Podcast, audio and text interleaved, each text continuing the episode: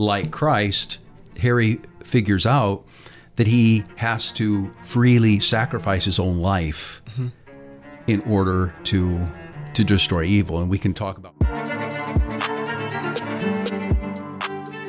Hello and welcome to the Paul Garcia Show. This is episode 20, and today I'm talking to Father Scott Archer, who is one of the most intelligent men I've ever met concerning matters of the faith, and as you'll soon see, also concerning matters of Harry Potter. This episode was fantastic. We talked about everything from, of course, Harry Potter to the demonic, the spiritual dimension, near death experiences, occult activity and much, much more. It was very interesting, and you're going to love it and learn a lot. But first, before we get on with the show, I want to let you know how you can support this show if you do, in fact, enjoy it. You can become a patron at patreon.com forward slash Paul Garcia. And for $4.99 a month, you can support the show and gain access to very exclusive bonus footage from each and every episode, exclusive episodes each and every month, and much, much more. But hey, say you don't want to spend $4.99 a month and you don't give a darn about exclusive bonus footage. Well, you can absolutely still support the show by using Venmo or PayPal and making a one time donation to The Paul Garcia Show. That's the handle, that's my username, The Paul Garcia Show. Every little bit helps and it goes directly towards buying new microphones and mic stands, stuff like that. Every little bit is so appreciated, and thank you from the bottom of my heart for doing that. A lot of you have already done that, and it means the world. So, thanks. Before we get on to the show, I want to tell you about one incredible local business that has made this show possible from the very beginning for just 30 seconds. So, listen up.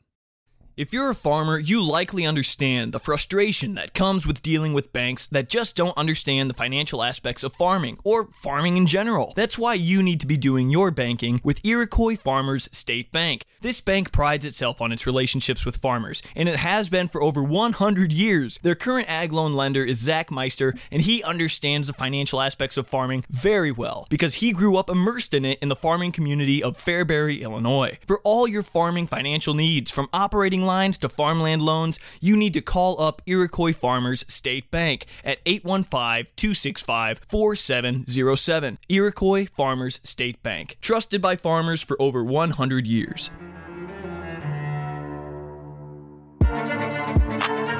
Ready? I am. Sounds good, Father Archer. Thank you so much for coming on to the show. You're very welcome. Thanks for asking me. Oh, my pleasure. It took only about what this is going to be episode 20. You were the first person I asked to come on to the show and it took till now to finally get you on. So, so thanks again. You're welcome. So, I know who you are. You've actually probably been the single biggest positive influence in my life. I've known you since I was young and I mean, I think you baptized me, so you've been in my life for the entirety of it. But a lot of people watching probably don't know who you are or what you do. So could you tell them, you know, the answer to those questions? What, who are you, and what do you do? Um, Father Scott Archer. I'm a priest of the Diocese of Peoria and pastor of St. Andrew Parish in Fairbury, Illinois. And before we continue on, I'm going to be addressing you as Father. That's what you do for a Catholic priest. If Yes. you're a Catholic, I address you as Father.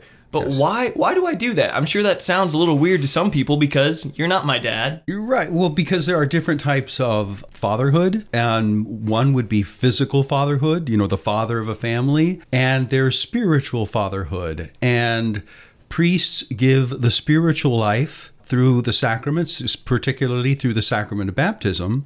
And so priests are the spiritual fathers of the faithful because you have your physical life, but then you don't have your spiritual life until you've received the sacrament of baptism, which is given to you by the priest, who is the spiritual father of the faithful.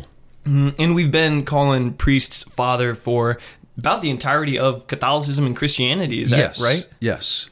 All right, so today we're going to be talking largely about Harry Potter and the parallels that the stories may have with Christianity. This is actually kind of a hot topic in the Christian world, really, because Harry Potter deals with witchcraft. But before we dive into it, I want to make sure that you're qualified to even be talking about this. have you even, are you just someone that's watched a few or all the movies, or have you read the books? I have read uh, all seven books by J.K. Rowling many times, so I'm uh, I I I'm not a qualified expert, but is in as much as there are experts on on the Harry Potter books, um, I suppose I, I qualify as one. So you know what you're talking about when it comes to Harry Potter. Do you know about Yes. how many times you've read the book series I'm through? Y- yes, I'm into my uh, thirteenth reading of the series, so I've been through the series at, uh, twelve times. Holy cow. Well, I, I don't know if you already know this, but there's uh, more than 1 million words. If you read all seven books, that's more than 1 million words. So you've read Now over. that I didn't know. yeah, you've read over 12 million words. Yes. Sheesh. Do you Yes. wear glasses?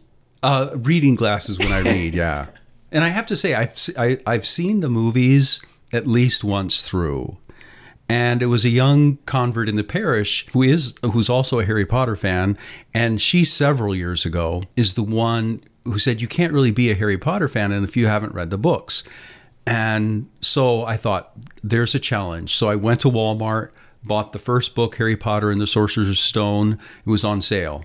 I read it and I was mesmerized by the quality of writing. It's a children's book, but I was I was struck by the quality of J.K. Rowling's writing. So I bought the next one and then the next one and I bought them all in paperback. And I, I just was amazed by the quality of her writing and the fact that she could maintain such consistency throughout seven books without contradicting herself in major plot points. You know, that that I found amazing. It's incredible. And I see J.K. Rowling, and she seemed like she was a young woman when she wrote these books.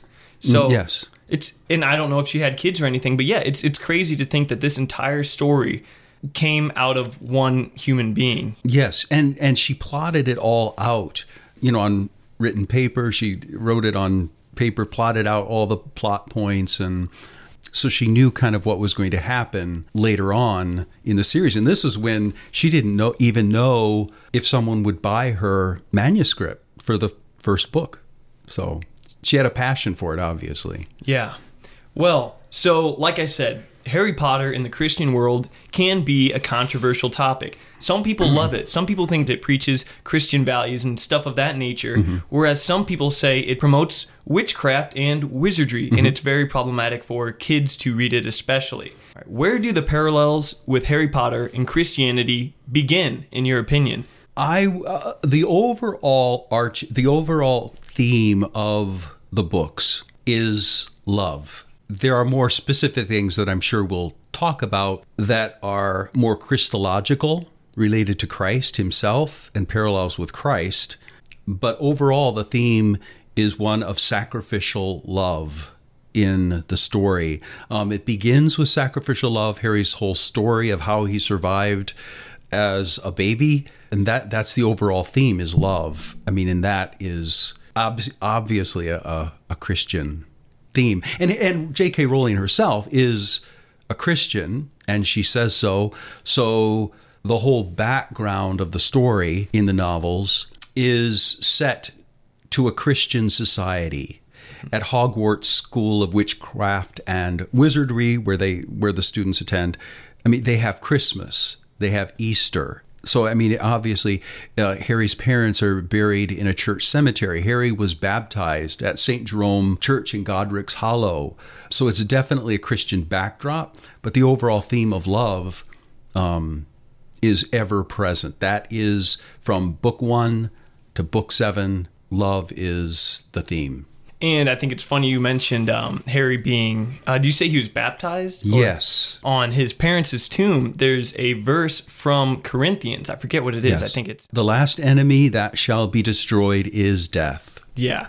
That's insane. The Christian undertone of Harry Potter is rather evident, I would say. Very much so. Well, so I've also heard J.K. Rowling in an interview with Daniel Radcliffe, who plays Harry Potter in the movies.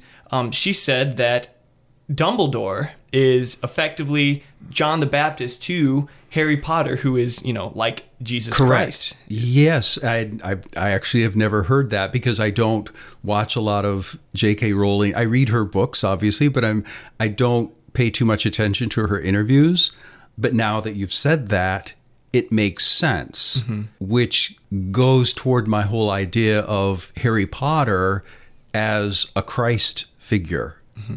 You know, because we we have this overarching theme of love and sacrificial love, which is mirrored in Harry's mother Lily, who gives her life for him out of love. But Harry is the focus of the books, and it's his journey to realizing what he has to do in order to defeat evil. You know, that's that's the that's the whole point of the story.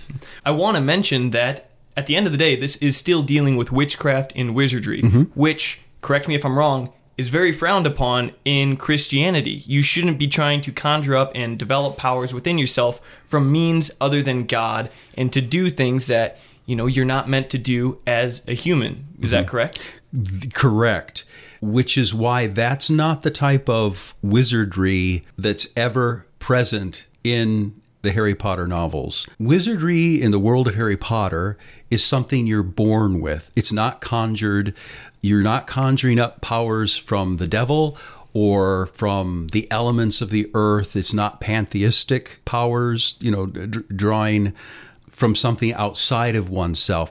It's just it's a human ability. Some people are born with an ability to sing, and so there's they might become a singer. Some people in this fantasy world, they're born wizards. It's a natural ability that they have. And Yeah. so it's not something that's conjured. They're not conjuring powers outside of themselves. You could say that their abilities were God given. They're God given abilities. They're natural God given given abilities, correct. And then they go to school because they have a responsibility to hone those skills and use them for good. For for good as opposed to evil, which of course is ever present as well mm-hmm. in the novels as well. That the element of of dark magic. We'll get right back to the show in just one second, but first, this show is sponsored by Fairbury Furniture. Now, correct me if I'm wrong, but I bet you're sitting down right now. But if you're sitting in anything other than furniture from Fairbury Furniture, then you are missing out, my friend. Fairbury Furniture sells tons of the comfiest, most gorgeous, and most beloved brands of chairs, couches, beds, and tables. Their store is huge and their selection is supreme. I was just in here last week looking for a new table for this podcast, and the selection was amazing. They've got loads of five star reviews because they're Central Illinois' premier furniture supplier. Everyone who goes to this place loves it, and so will you. So when you finally decide you deserve a comfortable and beautiful home, head to Fairbury Furniture in Fairbury, Illinois. They've been supporting this show since the very beginning. That's Fairbury Furniture in Fairbury, Illinois. You know, again, before we go into the stories of Harry Potter, Sure. isn't it reasonable for parents to be skeptical about letting their children read books that deal with witchcraft? I mean, they it's our conversation is advocating or promoting reading Harry Potter. Mm-hmm. But that's probably not the case for all books dealing with witchcraft, right? It is there is potential for problems to arise and curiosity about witchcraft in the real, real world to arise in the minds of children when reading books about witchcraft and wizardry. But why isn't that the case with, with Harry Potter? And would you agree with my statement in the first place? Shouldn't parents be a little skeptical about books dealing with this type of thing? I would say parents should not let their children read books just about witchcraft. So I'm I can't really speak about other books on witchcraft because most books on witchcraft are all about conjuring and about more evil, sinister elements that we cannot accept as Christians. Whereas Harry Potter, I don't see in that light at all. Right. It's just like you said, they're differently abled individuals with different God given abilities. It- That's what I'm getting from it. Correct. Yeah. Whereas it's it's wrong in principle to participate in witchcraft in the modern world because you're trying to gain access to knowledge, powers that are not meant for you by way of of mediums such as such as actual mediums, soothsayers, uh, fortune tellers, spells, things like that, and, and not God. So I could see that being why Correct. witchcraft is wrong and why Harry Potter's okay. In the world of Harry Potter, you cannot become a witch. You cannot become a wizard. And the, and wizard, you know, wizard is kind of the collective term for witches and wizards. You cannot be just become one. You can't learn how to be one. You, you that you can't conjure it up. Um, you're e- you're either given that gift when you're born, or you're not. You said that Harry Potter is much like a Jesus figure in these stories. How how do you figure? A Christ figure in literature is a character that exhibits Christ-like qualities. In Harry Potter, he has been born with a task. He is what they call the chosen one. What has he chosen to do? He's he is chosen to destroy evil once and for all. And that's why Christ came into the world to destroy evil. And like Christ, Harry figures out that he has to freely sacrifice his own life mm-hmm. in order to to destroy evil. And we can talk about specifics as oh, yeah, you wish. For sure. But you said something. You said Harry figures out what he's supposed to do and mm-hmm. his calling, yes. his destiny. Mm-hmm. Did, did Jesus, this is my own curiosity, and I'm sure a lot of people will be interested. Did Jesus figure out that it was his destiny, or did he always know? Was it at the baptism uh, with John the Baptist, whom this church was used to be named after, by the way? Like, is that when he figured out that he was no, all these things? He knew from yeah, no. Christ always knew what his destiny was, what he was on earth for. Even as a baby. Even as a baby, at conception, because he's God. He's the second person of the Blessed Trinity. Hmm. Yeah, he knew always that that was his. I guess he does tell Mary at the wedding at Cana that it's not yet my time. Mm-hmm. And he says that kind of a few times throughout the Bible. So I guess that answers my question pretty well. So, uh, unlike Harry, Harry figured it out at a, Correct, at a later Harry age. isn't Christ. right. He's not the second person of the Blessed Trinity incarnate. He he's a human. He's a Christ uh, figure. He's a, a Christ figure in a story. Right. Okay, so uh, you said that you could go into you know more about him being the Christ figure. Could you could you elaborate on that a little more?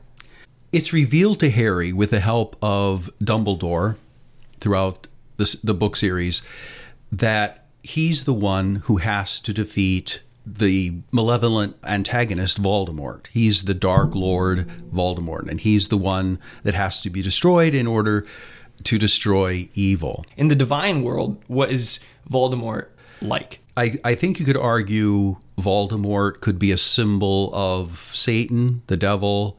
He has, Voldemort is the care, he has no love. There's no love in his life whatsoever. And he's, he's devoid of love. He's incredibly evil and incredibly powerful. And power hungry, too. And power hungry. And a lot of his motivation is not only to have power, but also to live forever, to be immortal. And so through the, the series, he sets up a series of uh, horcruxes. He makes these horcruxes. He encases pieces of his soul in um, these objects in order to live forever. Whereas we as Christians, we see immortality in terms of our soul living forever in the afterlife. That's why J.K. Rowling put on the tomb of Harry's parents, the last enemy that shall be destroyed is death. This is when Harry in book seven goes and visits Godric's Hollow, where he was born and where his parents were killed by Voldemort. And that means Christ, by his sacrificial death on the cross, destroyed eternal death. Whereas Voldemort wants to remain physically alive forever, that's not the type of life we're searching for. We're searching no. for eternal life in the afterlife. The last enemy that shall be destroyed is death. And Harry figures out in the course of the story um, that he has to sacrifice his own life in order to save the ones he loves, the world he loves, and consequently the whole world so that Voldemort doesn't take over and conquer the whole world. So he figures out he can't fight Voldemort. He has to give he has to sacrifice his life in order for Voldemort to be destroyed. And that's just like Jesus Christ dying for our sins on the cross, giving his own life. Correct. Suffering prior to that and eventual death correct. Well. And so Harry eventually in the book Deathly Hallows, he meets up with the, the, during the battle of Hogwarts, he meets up with Voldemort in the Forbidden Forest where he's waiting there with his Death Eaters. Those are his evil followers. He has what his father gave him an invisibility cloak that he uses throughout the books.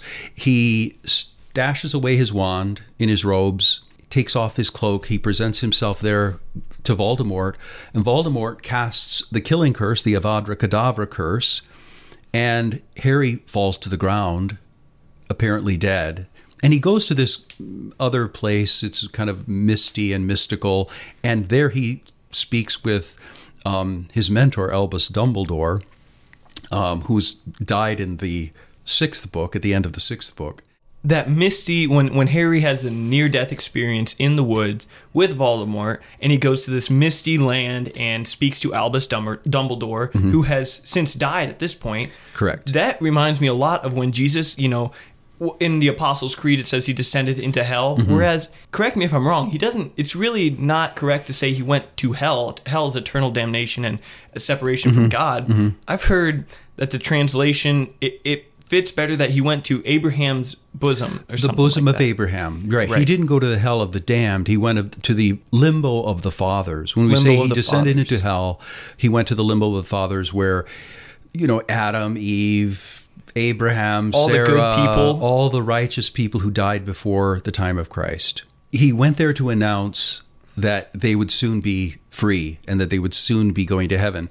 In the case of Harry Potter, when when he when he's a baby, Voldemort tries to kill him because of a prophecy.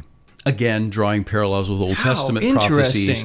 And it is the prophecy that's overheard by one of the now professors at Hogwarts, uh, Severus Snape, but he was Severus Snape was a Death Eater, and he overhears this prophecy from uh, Sybil Trelawney, and the prophecy is the one who has the power to defeat the Dark Lord approaches, and he will be born at the end of July to parents who have three times defied the Dark Lord.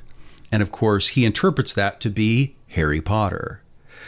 He goes to their cottage because the secret keeper that was supposed to keep the location of Harry and his parents' secret betrayed them and gave the information to Voldemort. He goes to the cottage, he kills Harry's dad, named James, kills his mother, but before he kills the mother, he tells her, Get away, go away, because he's going to kill Harry. He's not intending to kill Lily, Harry's Harry's mother. And she says, "No, kill me instead." And Again, this sacrificial love that's throughout the books. She puts herself between Harry and Voldemort. And so he decides, all right, I'm going to kill you if that's what it takes. So she sacrifices herself out of love for her son. But this casts a protection of love over Harry. So the first time ever, the killing curse does not kill the intended victim, Harry, who's uh, just over one years old at that time. And that's because of the sacrificial love that's kind of protected him, given Correct. by his mother dying for him? Correct. That's because incredible. his mother died for him, he's protected from the, the Avada Kedavra curse, the killing curse. And so it just leaves a scar on his head. Geez, it makes me think of there's a special kid. He's much like he, you could liken him to the Messiah, that is Jesus Christ. And the news of the Messiah being born is kind of spread throughout the the Middle East, you know, where mm-hmm. Jesus is is born. And King Herod doesn't like the sound of that. And so that's a lot like Voldemort very, not liking the sound of that. Very much like Voldemort and Harry. He hears of the birth of the, the the one who has the power to vanquish him is approaching, and he's going to be born at the end of July.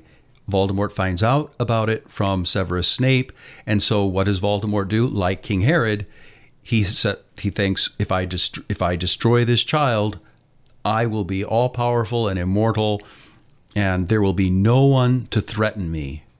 We'll get right back to the show in just one second, but first, this show is sponsored by PSF Legacy Jiu Jitsu in Normal. Do you want to be a wimp for the rest of your life, or do you want to be tough, in shape, confident, and able to defend yourself. If you chose the latter, which I hope you did, then you should really consider signing up for jujitsu classes at PSF Legacy Jiu Jitsu in Normal. I personally love this place. The instructor is Jared Game, and he was on episode 6 of this very podcast, and he's incredible, both as a technician and as a man. The team here is amazing, and they are so welcoming to absolutely anybody. For elite level fitness training and elite level self defense and combative techniques, you need to check out PSF Legacy Jiu Jitsu in Normal, Illinois. The prices are incredibly low and the education is incredibly high quality. Check them out because this place is awesome.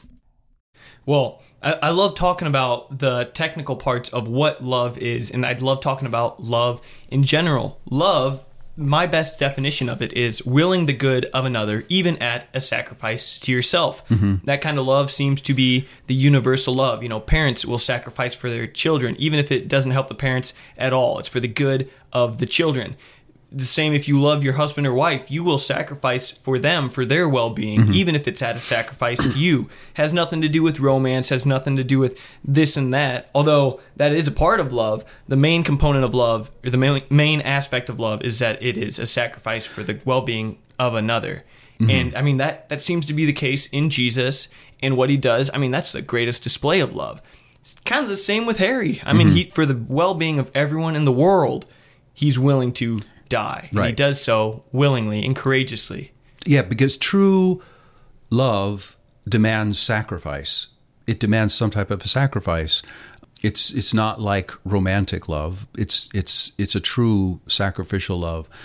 Real quick, Mother Teresa, I love a famous quote from her is that love, in order to be true, must sacrifice.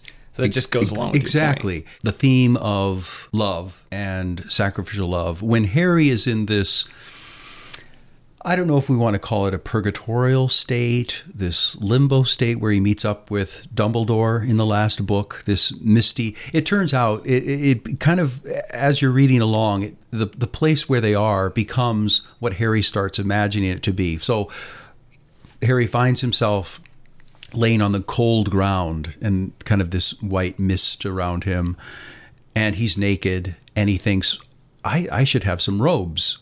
Um, and robes appear, and he meets up with Dumbledore, and they start talking, and um, Dumbledore wants to know. Actually, Harry wants to know where they are, and Dumbledore said, "I'm. I was going to ask you that." And he said, "Well, I I think we're in King's Cross Station in London." Um, and so it kind of becomes King's Cross Station. And what they meet up with and what they hear groaning or is is this deformed little creature that's under one of the benches, and that is v- what's left of Voldemort's soul, and nothing can be done. Dumbledore says to him at that point, Do not pity the dead, Harry, pity the living, and most of all, those who live without love. Kind of drawing to a conclusion that the idea of the, the of love being the most powerful thing in the world. And at that point, then Harry knows he has to go back because he at one point he says, "I wouldn't have to go back, would I?" And he said, "Well, no, I don't think. I think if you wanted to move on, you could." Um, so I think it's up to you, Harry. And he says, "I'm I I'm going back." And so he goes back and he finds himself then laying on the ground in the forbidden forest, but he realizes he's not dead you know he's uh, able to face Voldemort then. Mm-hmm. Near death experiences as a whole are very interesting to me, and I don't believe there's any catechismal teaching in the Catholic Church about the nature of those near death experiences. They could very well be administered by God to happen. You might have an option to die or come back for whatever reason. I don't know. Do you have any opinions on near death experiences at all? I know we're just talking about Harry Potter, but in in real life.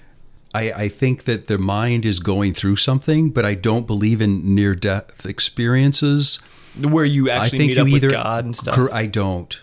I think you when you die, you either go to heaven, hell, or purgatory. I, I just that's just my personal opinion.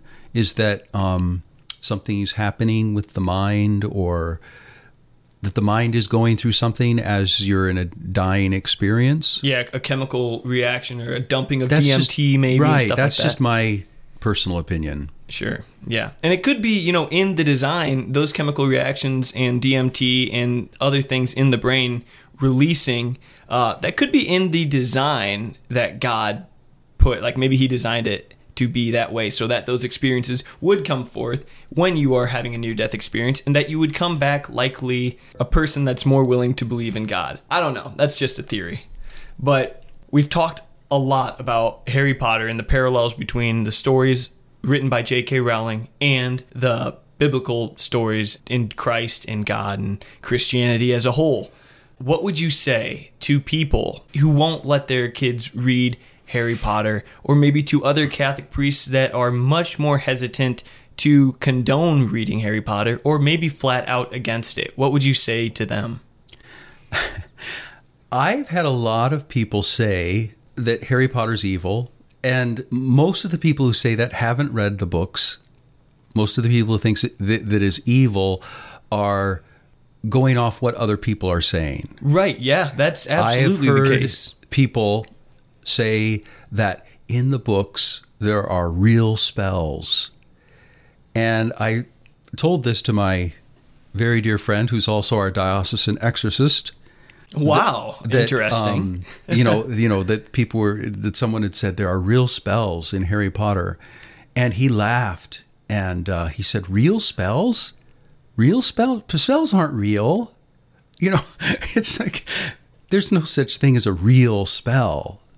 You know, something uh, supernaturally diabolical happens. That's the devil doing it. It's not person casting yeah. the spell. You're not orchestrating the no. laws of nature to do this thing Correct. you want to exactly. Happen. So that's, that's good point. And I've heard um, things like, "Oh, all this came to, all the seven books came to her through the power of the devil as she was on a train or a bus." Me? No, it was delivered into her brain um, by the devil, and. Uh, it's it's uh, and I think Christians do a great disservice to themselves and to the Christian community by denouncing Harry Potter because of all of the Christian and Christ-like parallels in the books. It can be used for a great teaching to as a great teaching tool for Christianity, and Christians should embrace Harry Potter. Oh, well, that's that's very profound of you to say, and I, I completely agree, Father. I really do.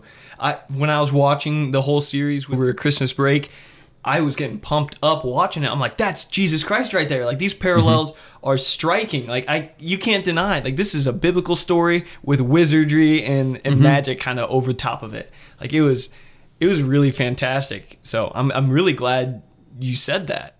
You mentioned the diocesan exorcist. Mm-hmm. Did he ever give you any opinions about his thoughts on Harry Potter or anything because he's the one that's actually dealing with the diabolical end of of things, diabolical issues mm-hmm. and exorcisms and stuff like that. I, I, he's he's my dearest priest friend, and he has no problem with Harry Potter. You heard it here first, folks. Uh, Exorcist here does not have a problem with Harry Potter, so neither should you. but there you do technically run a risk i would say of people developing a fascination with witchcraft and perhaps going into the real world religion of the wicca and stuff like that. That stuff's problematic and correct me if i'm wrong you know dabbling in in ouija boards and trying to conjure up or trying to summon spirits and talk to the dead and and learn things that you mm-hmm. cannot know and gain powers. You, like that's that's very problematic but it can it can happen but it's not happening by way of the mediums or the soothsayers that board itself. It's actually you allowing demonic presences into your home, mm-hmm. into yourself. Is is that correct? And is this actually like you should be cautious when reading and, and going about these types of things? It's taking in entertainment that has to do with witchcraft. What do you think? It's interesting that you brought up you know palmistry and and soothsaying, thing, things like that, because the prophecy that made Voldemort go after Harry Potter was uttered by a woman named Sybil Trelawney, who becomes a professor. And she does the fortune telling and stuff, but it's very clear in the books that she's a fraud that she did utter that Ah. prophecy, uh, Dumbledore doesn't believe in divination. Uh, McGonagall, Professor McGonagall, she makes it very clear she doesn't believe in divination. divination. Um, and I don't think any of the other pr- professors believe in that. The only reason they hired her is to protect her. Because if anyone found out that she was the one that uttered the prophecy, she would be in grave danger. Um, so that's the only reason she's there.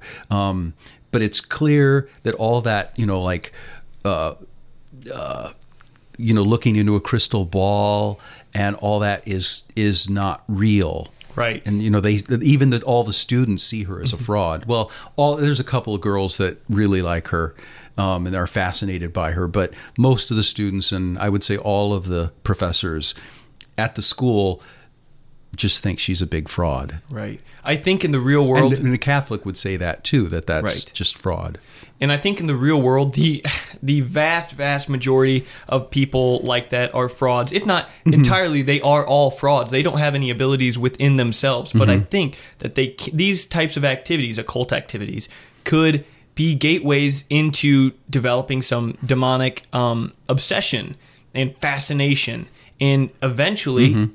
You yourself asking demons to do some work for you and that's never a good thing. So Right. i i always advocate for people to stay away from inviting mediums into their home and trying to talk to uh, deceased relatives and stuff like that because you Oh, never absolutely. know some d- demons might just be waiting for you to ask that and all of a sudden you hear a voice in your ear. It sounds like your your deceased mom or something like that and that impossible. That's not the you, when when a person dies, they go to heaven, hell, or purgatory. They don't stick around your house. That's not your grandma that you think is haunting your house. Mm-hmm. You know, that's demonic activity. Right. If if it's anything metaphysical at all. If it's it's probably not even demonic activity, it's probably an old house making noises, stuff like that. Mm-hmm. But if there are some things that you cannot write off as being natural occurrences, Mm-hmm. then yeah, it's it's certainly not your grandma, right? There's no real reason to think that either. Correct. Yeah. we die. Our bodies and souls are separated. We go to heaven, hell, or purgatory. We don't. The, sticking around your, your old family house isn't an option. How I have heard though, Father, that some I've heard some priests um, say that it's okay to theorize, and some priests theorize themselves that you know perhaps as a form of purgatorial penance, God would allow you to try to get people to pray for you, and that some some hauntings like in a church or something that I've heard stories of during mass daily mass the candles would blow out every day every mass at this certain time. And they were like this is probably this seminarian who recently died and he might be wanting us to pray for him. So they did like this 30 day prayer thing for him and for his soul I should say. And the stuff stops. so what do you what do you think about that is it there impossible are there are cases in the lives of the saints where a soul of a deceased uh, fellow nun or a monk or something has appeared to one or more of the other religious and asked for prayers. They said, "I'm in purgatory and I need more prayers and I need more masses in order to get out of purgatory." So that does happen, but that's not what people mean when they say there's a haunting. They What? don't Yeah. mean people appearing and saying you need to pray more for me because I'm still in purgatory. That's you know hauntings is like ghost hunters asking you know for, uh, for spirits to speak to them and to make a noise and which is all very very very dangerous but to your original question you can read anything watch anything that you in your own mind can lead you to be interested in evil things. I don't think there's anything specific in Harry Potter that's going to make you fascinated with what in real life we call witchcraft, because that's not the nature of wizardry in her novels. I wouldn't read the books if I thought that that was the case. Because when I when I watched the movies years ago, when they were coming out in the theater, just because I enjoy um, movies, and I really liked them, and people were started talking about how evil Harry Potter was, and oh, it's evil, it's evil, And I thought, well, the movies don't seem very evil to me. It's just a bunch of kids in a school. They have this natural ability that other people don't have. They're just born, you know. Thought, well, maybe there's something in the books that is evil. Maybe the books are evil. And then when I was challenged by a parishioner to read the books, I thought, well, there's nothing evil in here either. Right. so not only that, but I found it. Um, there were so many spiritually enlightening things in the books that the books became very special to me because of the parallels between the life of Christ and Harry Potter and you know our whole Christian experience. People have to remember it's it's fantasy literature. It's not real. It's fiction. Um, there aren't really these wizards out in the world. There really isn't a Hogwarts. you know, it's like some people, people wish people, there was. I yes, found myself. I'm I like, do. boy, I wish I could have gone to that school. That's awesome. Oh, you didn't? I did. Are you saying you went there? I did, of course. I'm Slytherin. That's right. Yeah. Father, this conversation's been wonderful so far, but we're about to wrap the whole thing up. Okay. Is there anything you'd like to say before we do so? I would say, in conclusion, that people shouldn't be afraid to read Harry Potter. Most likely, if they hear that it's evil. They're hearing from people who haven't read the novels, and so they're just taking their word for it. I would encourage them, if they want to, to pick up the first book and read it. Um, no one's forcing anybody to read Harry Potter. Mm-hmm. It's, but it's it's it's a special series to me because I love her style of writing, her consistency. Not only does it allow me to escape into this fantasy world of Hogwarts and Harry Potter's world, but also I can draw from it very powerful spiritual parallels to the life of Christ. And it, it, it has helped me in my own faith reading the books. So not only would I say it's not evil, it's actually helped me spiritually in meditating on some of the aspects of the story. Um, so if this helps anyone out there, want to read the books, great. If you don't want to read the books, that's fine. But thank you, Paul, for for having me on here. I I appreciate everything and thank you. Well, the pleasure is all mine. Father Archer, thank you so much for coming on. This conversation was very enlightening. I enjoyed it a lot and just thank you so much. You're welcome. And all great things must come to an end. If you enjoyed this episode, please give it a like and maybe even a share. And if you appreciate this show and want to help support it, you can donate to it using Venmo or PayPal at The Paul Garcia Show. If you want to support the show and gain access to exclusive bonus footage, well, then you should become a patron at patreon.com forward slash Paul Garcia. And you will find a whole host of never before seen footage and full length HD episodes. Thank you, Iroquois Farmers State Bank Fairbury Furniture, and PSF Legacy Jiu Jitsu for your continued support. As always, thank you so much for listening to The Paul Garcia Show. God bless and have a great week.